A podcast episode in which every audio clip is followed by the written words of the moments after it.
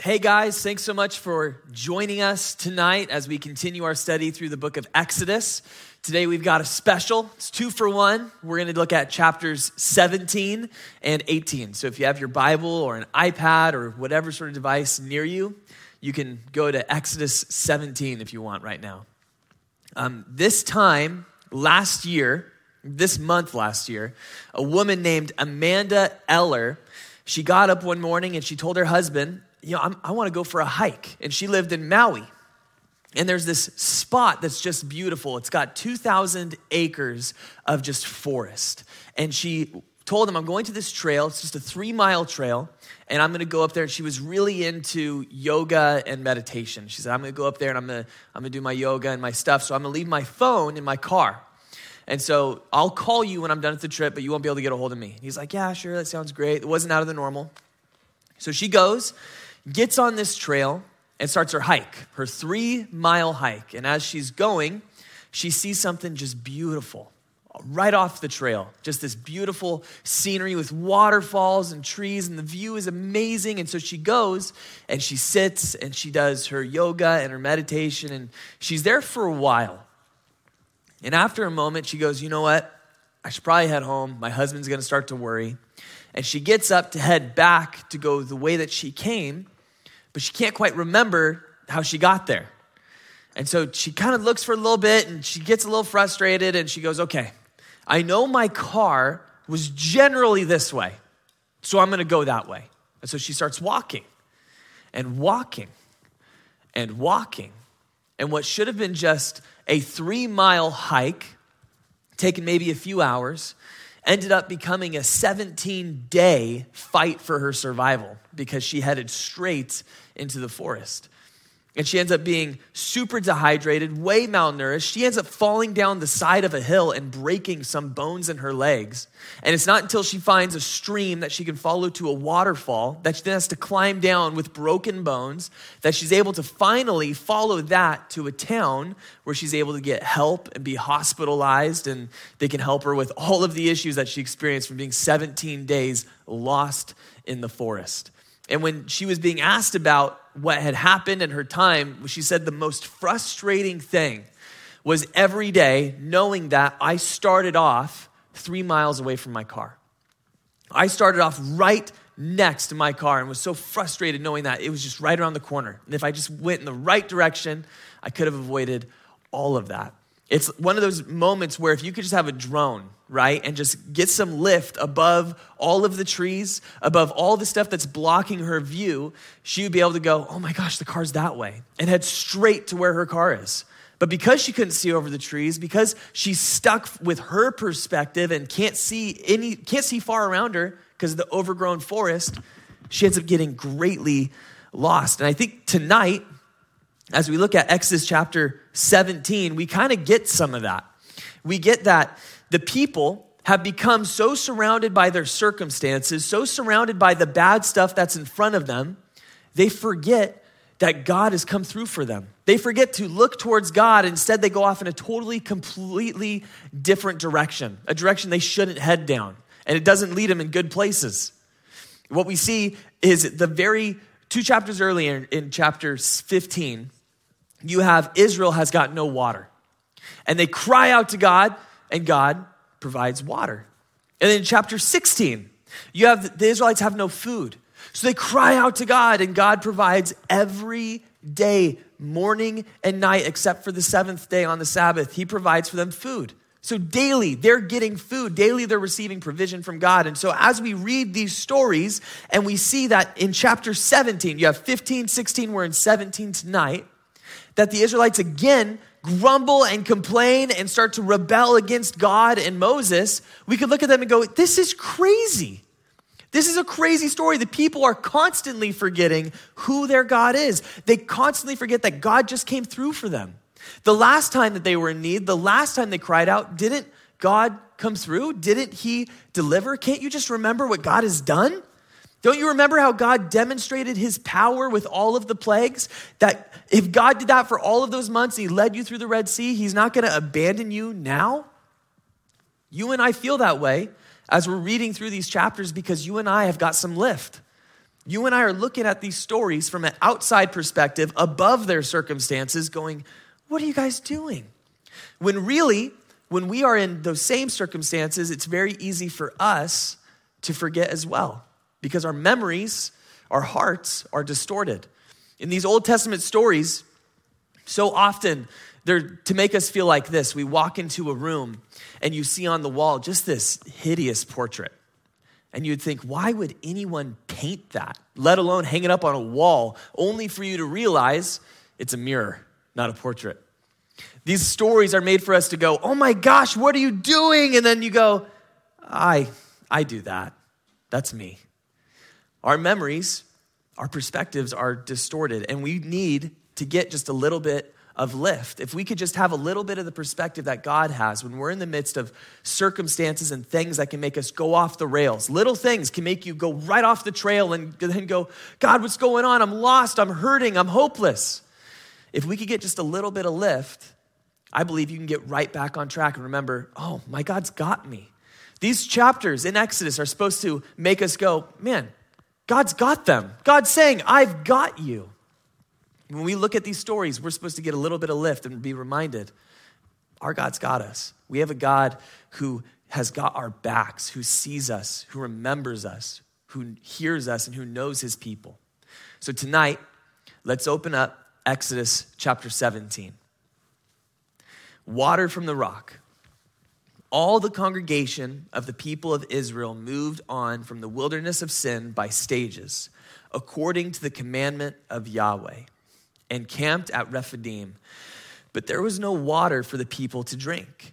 Therefore, the people quarreled with Moses and said, Give us water to drink. And Moses said to them, Why do you quarrel with me? Why do you test Yahweh? Remember, God has just given victory to these people. God has just given victory to them in, of, over Pharaoh. God just came through for them in a spectacular, amazing, crazy way. And yet, right here, we're looking at them eager to rebel against Moses. And Moses is like, What am I going to do with these people? God, why are you guys testing the Lord? Don't you remember who he is? And I think what happens is just like the Israelites, our minds, we have a tendency to hold on to the negative, where we as people, we hold on to negative circumstances and our brains tend to filter out positive circumstances. I was thinking about this a lot after Matt shared a few weeks ago the quote It takes years to build up trust in any relationship and only seconds to destroy it, but forever to repair it. Because if someone who you really trust and love does something that just totally disappoints you, totally lets you down, really hurts you, it'll take a hundred more positive interactions with that person for you to view them the same. If someone criticizes you and it just cuts you, it'll take hundreds of more compliments for you to finally be able to look at them the same way, for your relationship for them to be restored. And I think we do that with the Lord, where we hold on to negative things, where even if God has provided daily, God came through for you 30 minutes ago, our brains will remember the time when it felt like God didn't answer our prayer, even if it was 30 years ago.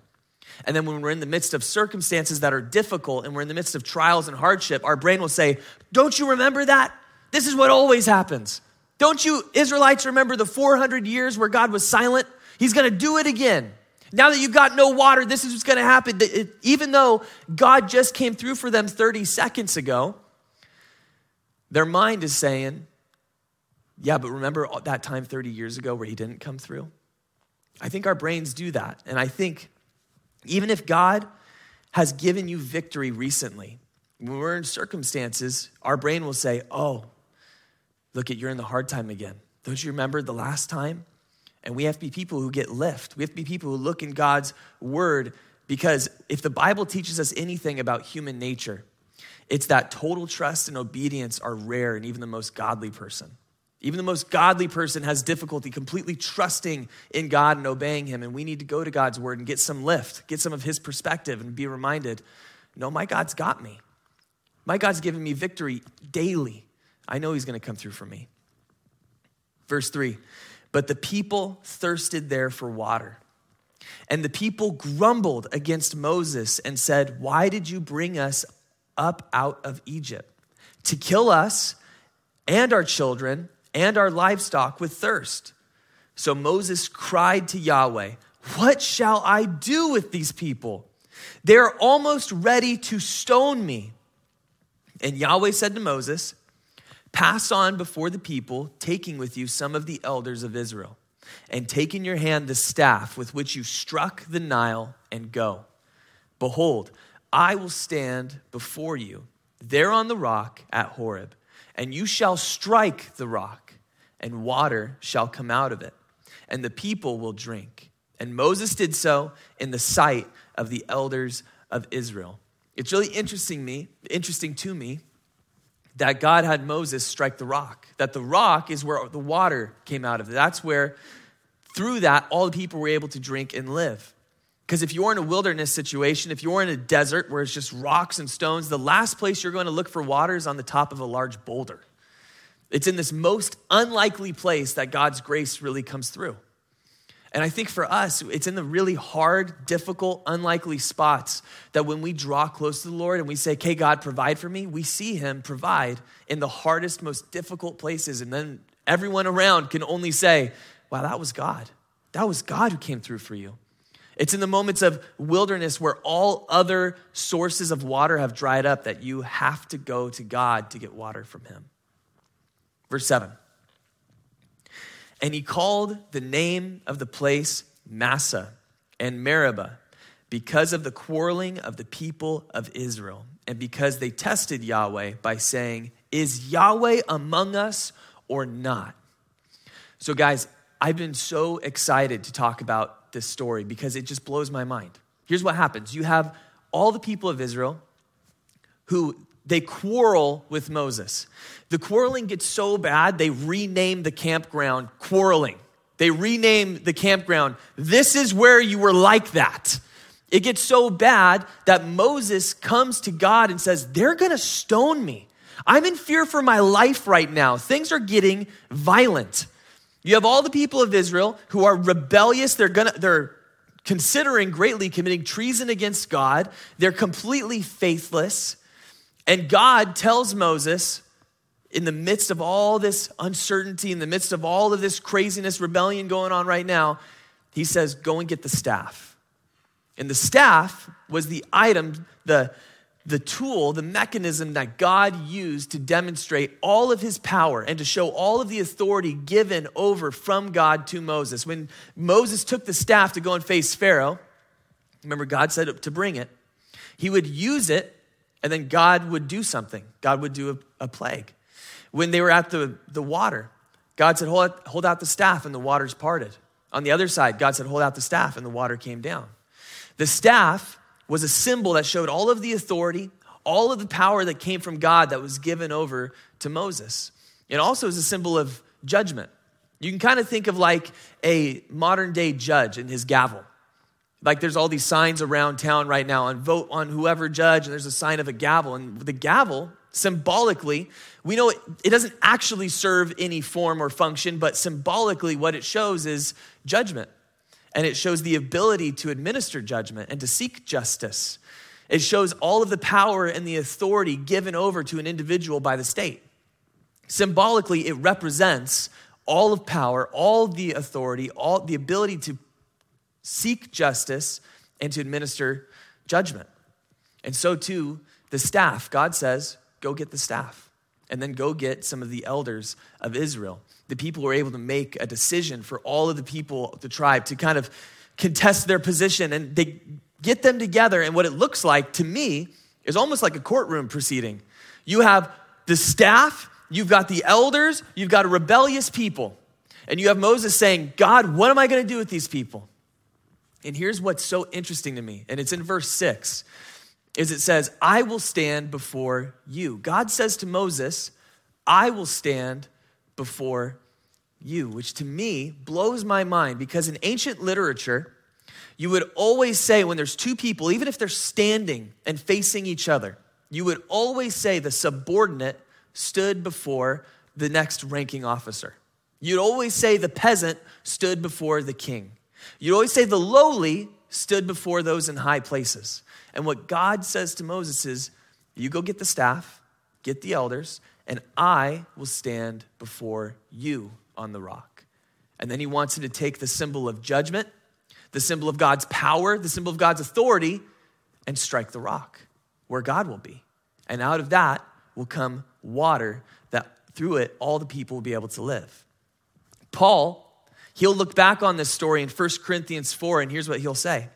And all drank the same spiritual drink, for they drank from the spiritual rock that followed them, and the rock was Christ. He'll look at this story and say, This is what Jesus did for us. We were a rebellious people, we were a treasonous people. We were people that any prophet, any angel would even look and say, God, what are you going to do with these people? And what God did is he took all the judgment upon himself. And because he did that, all the people were able to drink and have life. In fact, Jesus even will say in John chapter 7, verses 37 to 38, here's what happens. On the salt day of the feast, the great day, Jesus stood up and cried out, If anyone thirsts, let him come to me and drink. Whoever believes in me, as the scripture has said, out of his heart will flow rivers of living water. So Jesus says to all these people at this feast, Hey, come to me and drink. Remember, he says to the woman at the well, Hey, if, if you, I can offer you water that will never run dry and you'll never be thirsty again. And you might, like the Samaritan woman, or might, like the people at this feast, be going, Well, how? How does that work? How do you get water out of Jesus? For the Israelites, they just bend down, get a cup, and they've got water. But how do you and I receive that? I think John unlocks it for us in chapter 19, verses 31 through 34, where it's recounting the crucifixion. Since it was the day of preparation, and so that the bodies would not remain on the cross on the Sabbath, for the Sabbath was a high day, the Jews asked Pilate that their legs might be broken and that they might be taken away. So the soldiers came and broke the legs of the first and of the other who had been crucified with him. But when they came to Jesus and saw that he was already dead, they did not break his legs. But one of the soldiers pierced his side with a spear, and at once there came out blood and water. The water that flowed from Jesus, that's available for you and I to drink, is mixed with his blood. That because Jesus took the wrath of God, because Jesus stood in our place, you and I are able to live. Our souls, which are distorted, which have got sin in them, and the wages of sin is death. All of us are worthy of death. Because Jesus stood in our place, we are, able to receive life. In this story, you and me, we're the Israelites. We've rebelled against God. We're constantly forgetful of all that He has done for us, but God took the punishment for all of our wrongdoing, all of our transgression, all of our sin, our shame, our fear, our guilt. And Philippians 2 5 through 8 says it so well about Jesus that though He was in the form of God, He did not count equality with God a thing to be grasped, but He emptied Himself by taking the form of a servant, being in the likeness of men and being found in human form, he humbled himself by becoming obedient to the point of death, even death on a cross. As crazy as it is that God would say to Moses, I will stand before you, the creator of the entire universe, as John would say, the one that was in the beginning with God, was God, and all things are created through him and for him. That God was born as a baby boy to be a lowly servant, to give his life for rebellious, treasonous people so that we may live. And just like John says in John 20, verse 31, but these things are written so that you may believe that Jesus is the Christ, the Son of God, and that by believing you may have life in his name. You get life by believing in Jesus, but that doesn't mean just by believing in Jesus that now everything is going to be good. It doesn't mean that now everything, you're out of the woods. There's not going to be any more hardship. There's not going to be any more tribulation or distress. There's not going to be times of fear anymore. Instead, what you see, even in the Bible with Jesus, that when he gets baptized and his ministry really starts, the heavens open up and God says, This is my son in whom I'm well pleased. I mean, you can't be doing things more right than for God to say from heaven, I'm pleased with you. What happens immediately after is he gets led to the wilderness to go and face Satan, He goes to go face a real battle. And what happens with the Israelites after this amazing experience, this amazing situation where God gives them all water in a moment when they were completely rebellious, what happens is a battle comes. And it's a battle where low people will face an enemy that they're completely outclassed against. People that they really cannot beat. They're, they don't have the training, they don't have the education, they don't have the weaponry. It's kind of like you and me where we were, we were slaves to sin and to death. And now all of a sudden we find ourselves in a spiritual battle. We're completely outnumbered and outclassed, but we have a God who goes before us, who fights on our behalf. And it really matters on who you're going to look to in the moments of battle. And that's what we see with the Israelites right here. Then Amalek came and fought with Israel at Rephidim. So Moses said to Joshua, Choose for us men and go out to fight with Amalek. Who's Joshua? Is he a warrior? Is Joshua this battle hardened man? Is he someone who's gone through all the training to be a great leader, a great military strategist? No way. Joshua, months prior, was a mud brick baking slave. He's never held a sword before in his life. He's never sparred with someone. And now he's about to go face a real army, a real enemy. He is not the guy that you want on your team right now. The odds are completely against him. But here's what happens Moses continues Tomorrow I will stand on the top of the hill with the staff of God in my hand. So Joshua did as Moses told him and fought with Amalek, while Moses and Aaron and Hur went up to the top of the hill. Whenever Moses held up his hand, Israel prevailed. And whenever he lowered his hand, Amalek prevailed. But Moses' hands grew weary. So they took a stone and put it under him, and he sat on it, while Aaron and Hur held up his hands, one on one side and the other on the other side. So his hands were steady until the going down of the sun, and Joshua overwhelmed Amalek and his people with the sword. Then Yahweh said to Moses, Write this as a memorial in a book and recite it in the ears of Joshua, that I will utterly blot out the memory of Amalek from under heaven. And Moses built an altar and called the name of it Yahweh is my banner, saying, A hand upon the throne of Yahweh. Yahweh will have war with Amalek from generation to generation. The very first thing that God wanted to have recorded in the Bible was not all the plagues that he had done, was not even the crossing of the Red Sea, though that ends up becoming the most iconic story of the Bible. Instead, the very first thing God wanted recorded was this battle. And in this battle, you have people who are outclassed, who shouldn't be able to have victory, but when their hands were lifted, when their hands were lifted up to God, the Lord showed up and the Lord gave them victory. When we raise our hands, the battle is won. So, why do we praise? Why do we get together and we sing songs? Why do we lift up our hands to the Lord? We do so in saying, God, I don't know what to do right now. God, I need you to take control. God, I need you to win this battle for me. God, I need you to show up because I'm outclassed. God, the circumstances against me are overwhelming. I really need you to show up. When we lift up our hands and we praise, we're saying, God, I surrender to you. Lord, I want you to take control of this situation. God, I need you to show up because I need this battle to be won. And here's what you got to see Does Joshua remember this? No way. You can read the book of Joshua and he'll forget. He'll forget how God showed up against an enemy that he shouldn't be able to win and gave him victory. And if Joshua can forget, you and I are going to forget too. Because our memories, our perspective, it's distorted.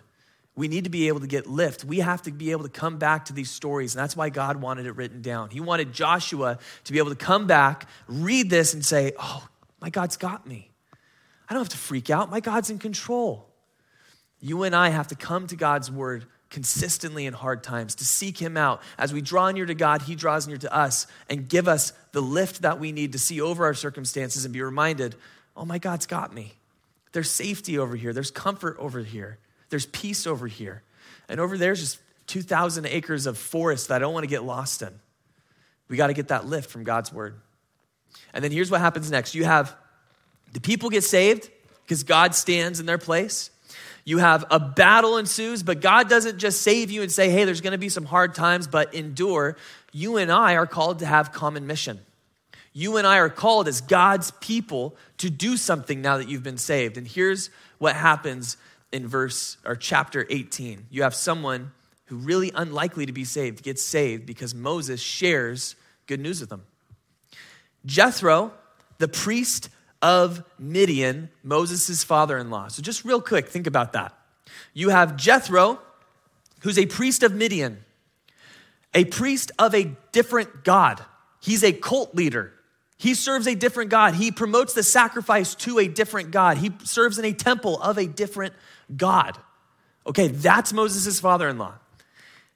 Heard of all God had done for Moses and for Israel, his people, how Yahweh had brought Israel out of Egypt.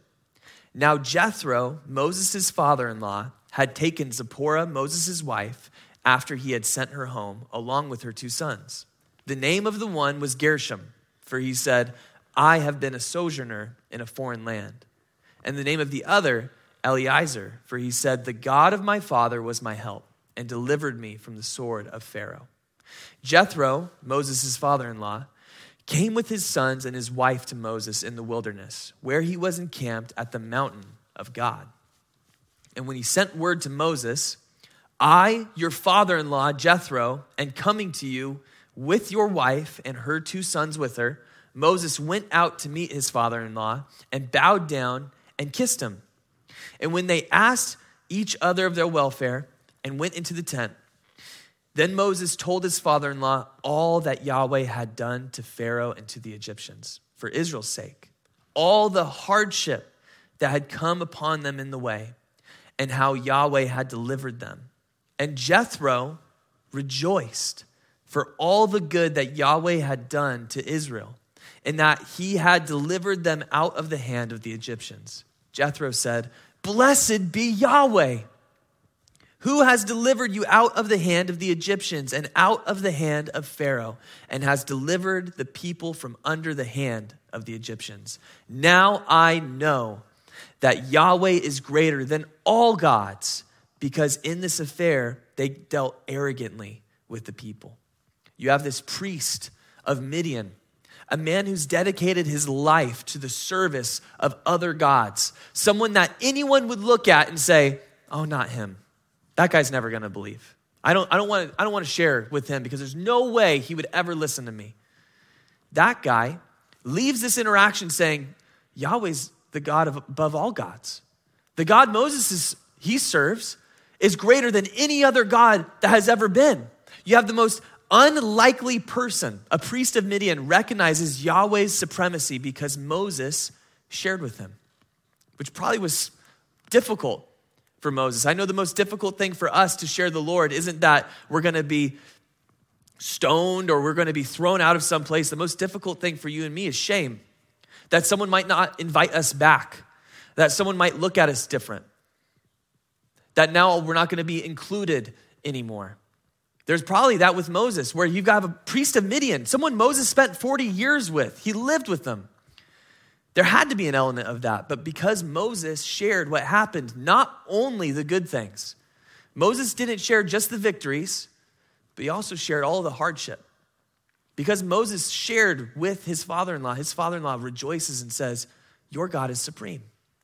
He shares not only the victory, but also all the hard times. And he's honest. And he says, Here's what we've seen, here's what we've faced, and here's how my God came through for me. Here's how he delivered me.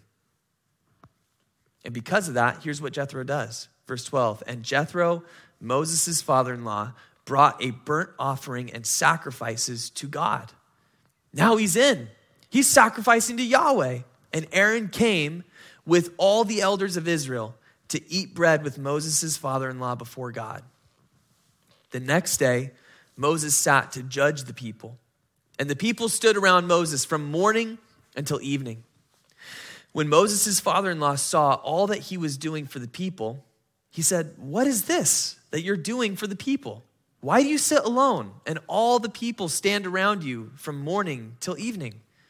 And Moses said to his father in law, Because the people come to me to inquire of God. When they have a dispute, they come to me, and I decide between one person and another. And I make them know the statutes of God and his laws. Moses' father in law said to him, What you're doing is not good. You and the people with you will certainly wear yourselves out, for the thing is too heavy for you. You are not able to do it alone. Now obey my voice. I will give you advice, and God be with you. You shall represent the people before God and bring their cases to God. And you shall warn them about the statutes and the laws and make them know the way in which they must walk and what they must do. Moreover, look for able men from all the people, men who fear God, who are trustworthy and hate a bribe and place such men over the people as chiefs of thousands, of hundreds, of fifties, and of tens, and let them judge the people at all times. Every great matter they shall bring to you, but any small matter they shall decide themselves. So it will be easier for you, and they will bear the burden with you. If you do this, God will direct you. You will be able to endure, and all these people also will go to their place in peace. You got to have people who are like minded, who love Jesus around you. Even Moses, when he's in the middle of the battle and he's raising his hand, his arms get tired. He needs his two buddies to help him hold up his hands. He needs his two buddies to come around and support him. Over and over again in the Bible, you have these one to another verses where the Bible tells us, hey, this is how you're supposed to do life with one to another. You're to encourage one another to love and good works. You're to bear one another's burdens that we are called as people to get other people who are like minded, who love the Lord together with us, to endure not only the hard things to come, not just the battles with the enemy, but even in the middle of doing really good things in ministry. You need help. You need other people to be with you. Jesus, he always had 12 friends with him as he was doing ministry. He always went places with his 12. You have to get yourself a crew that can help you that can support you, that can encourage you, so that when hard things come, you can endure. And not only that, but the people that you're ministering to, the people that you're serving, the people that you're trying to encourage in the ways of the Lord, they're able to go home to their place in peace. You got to have a crew around you. In verse 24, so Moses listened to the voice of his father in law and did all that he had said. Moses chose able men out of all Israel and made them heads over the people, chiefs of thousands, of hundreds, of fifties, and of tens. And they judged the people at all times. Any hard case they brought to Moses, but any small matter they decided themselves. Then Moses let his father in law depart, and he went away to his own country you and I are called to minister to, the people that are around us, whether it be your neighbor, whether it be your coworkers, whoever it is that God has placed in front of you. You and I are called to share with them, just like Moses did with Jethro. And it's very easy in ministry to be looking at what's in front of you and be really excited about it at your sphere of influence. But then you could look at someone else's ability to influence and say, man, they've got crowds of thousands. Now I'm sitting here with crowds of tens. Or they got crowds of 50s and I'm sitting here with five. And we can get discouraged and we can get frustrated. But what I know about even God's, Jesus's crew that was around him, he had one, Peter, who when he stood up the first time to share about Jesus, 3,000 people turn and get saved. And there are other disciples that, man, we don't, really don't hear much about them.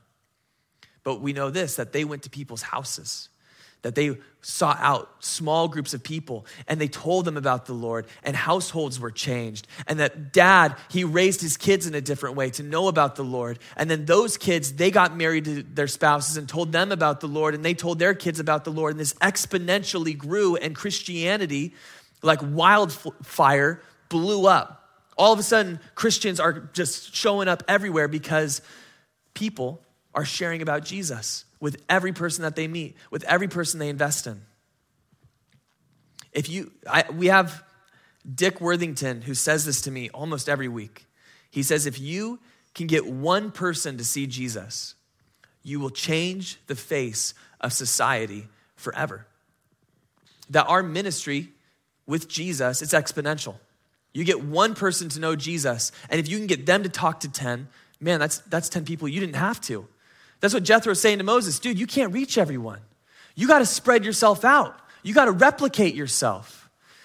And it's so easy in ministry to look at what others are doing and get bogged down and go, oh man, I, I'm not speaking to thousands.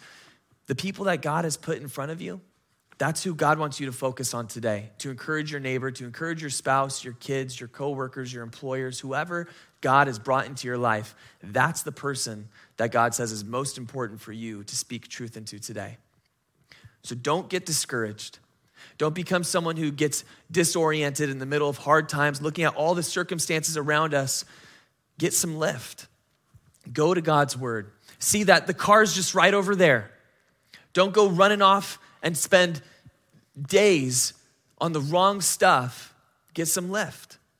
In hard circumstances, we need that lift because we really are in a battle. And when we're in the battle, you got to keep your hands up. You have to remember who goes and fights your battle for you. Seek Jesus out to go and stand before you and have victory over an enemy that you and I can't face on our own. And then finally, get a crew around you of like minded believers who help you keep your hands up, who will help you share Jesus to other people, who will encourage you. And then don't get discouraged. If people don't listen, if it doesn't seem like lots of people are being changed, what we know is God's word does not come back void. And you and I are called as his servants to go and preach and proclaim and share the good news of people that everything in our being should show the kingdom of God. We're ambassadors of a holy nation. We, rep- we represent God's kingdom in everything we say and everything we do. It's a heavy burden, but what a wonderful, beautiful thing that God has entrusted to us. So, guys, I pray this week don't become overburdened by your circumstances. Get some lift. Seek Jesus even today. So, Jesus, we're so thankful for your word that's able to reorient us, that's able to show us the way back to security, to peace, and to hope, because we know we serve the God of all hope. God, this day, I pray that we be people who keep our hands lifted in the midst of difficult circumstances and that we will see the battle be won, that we would drink from you and experience life, that we would have peace amongst difficult circumstances because you're a God who sees, who hears, who knows, and who remembers us. You're not distant. You're here with us even now. It's in your name we pray, the mighty name of King Jesus. Amen. God bless you guys. Have an awesome week.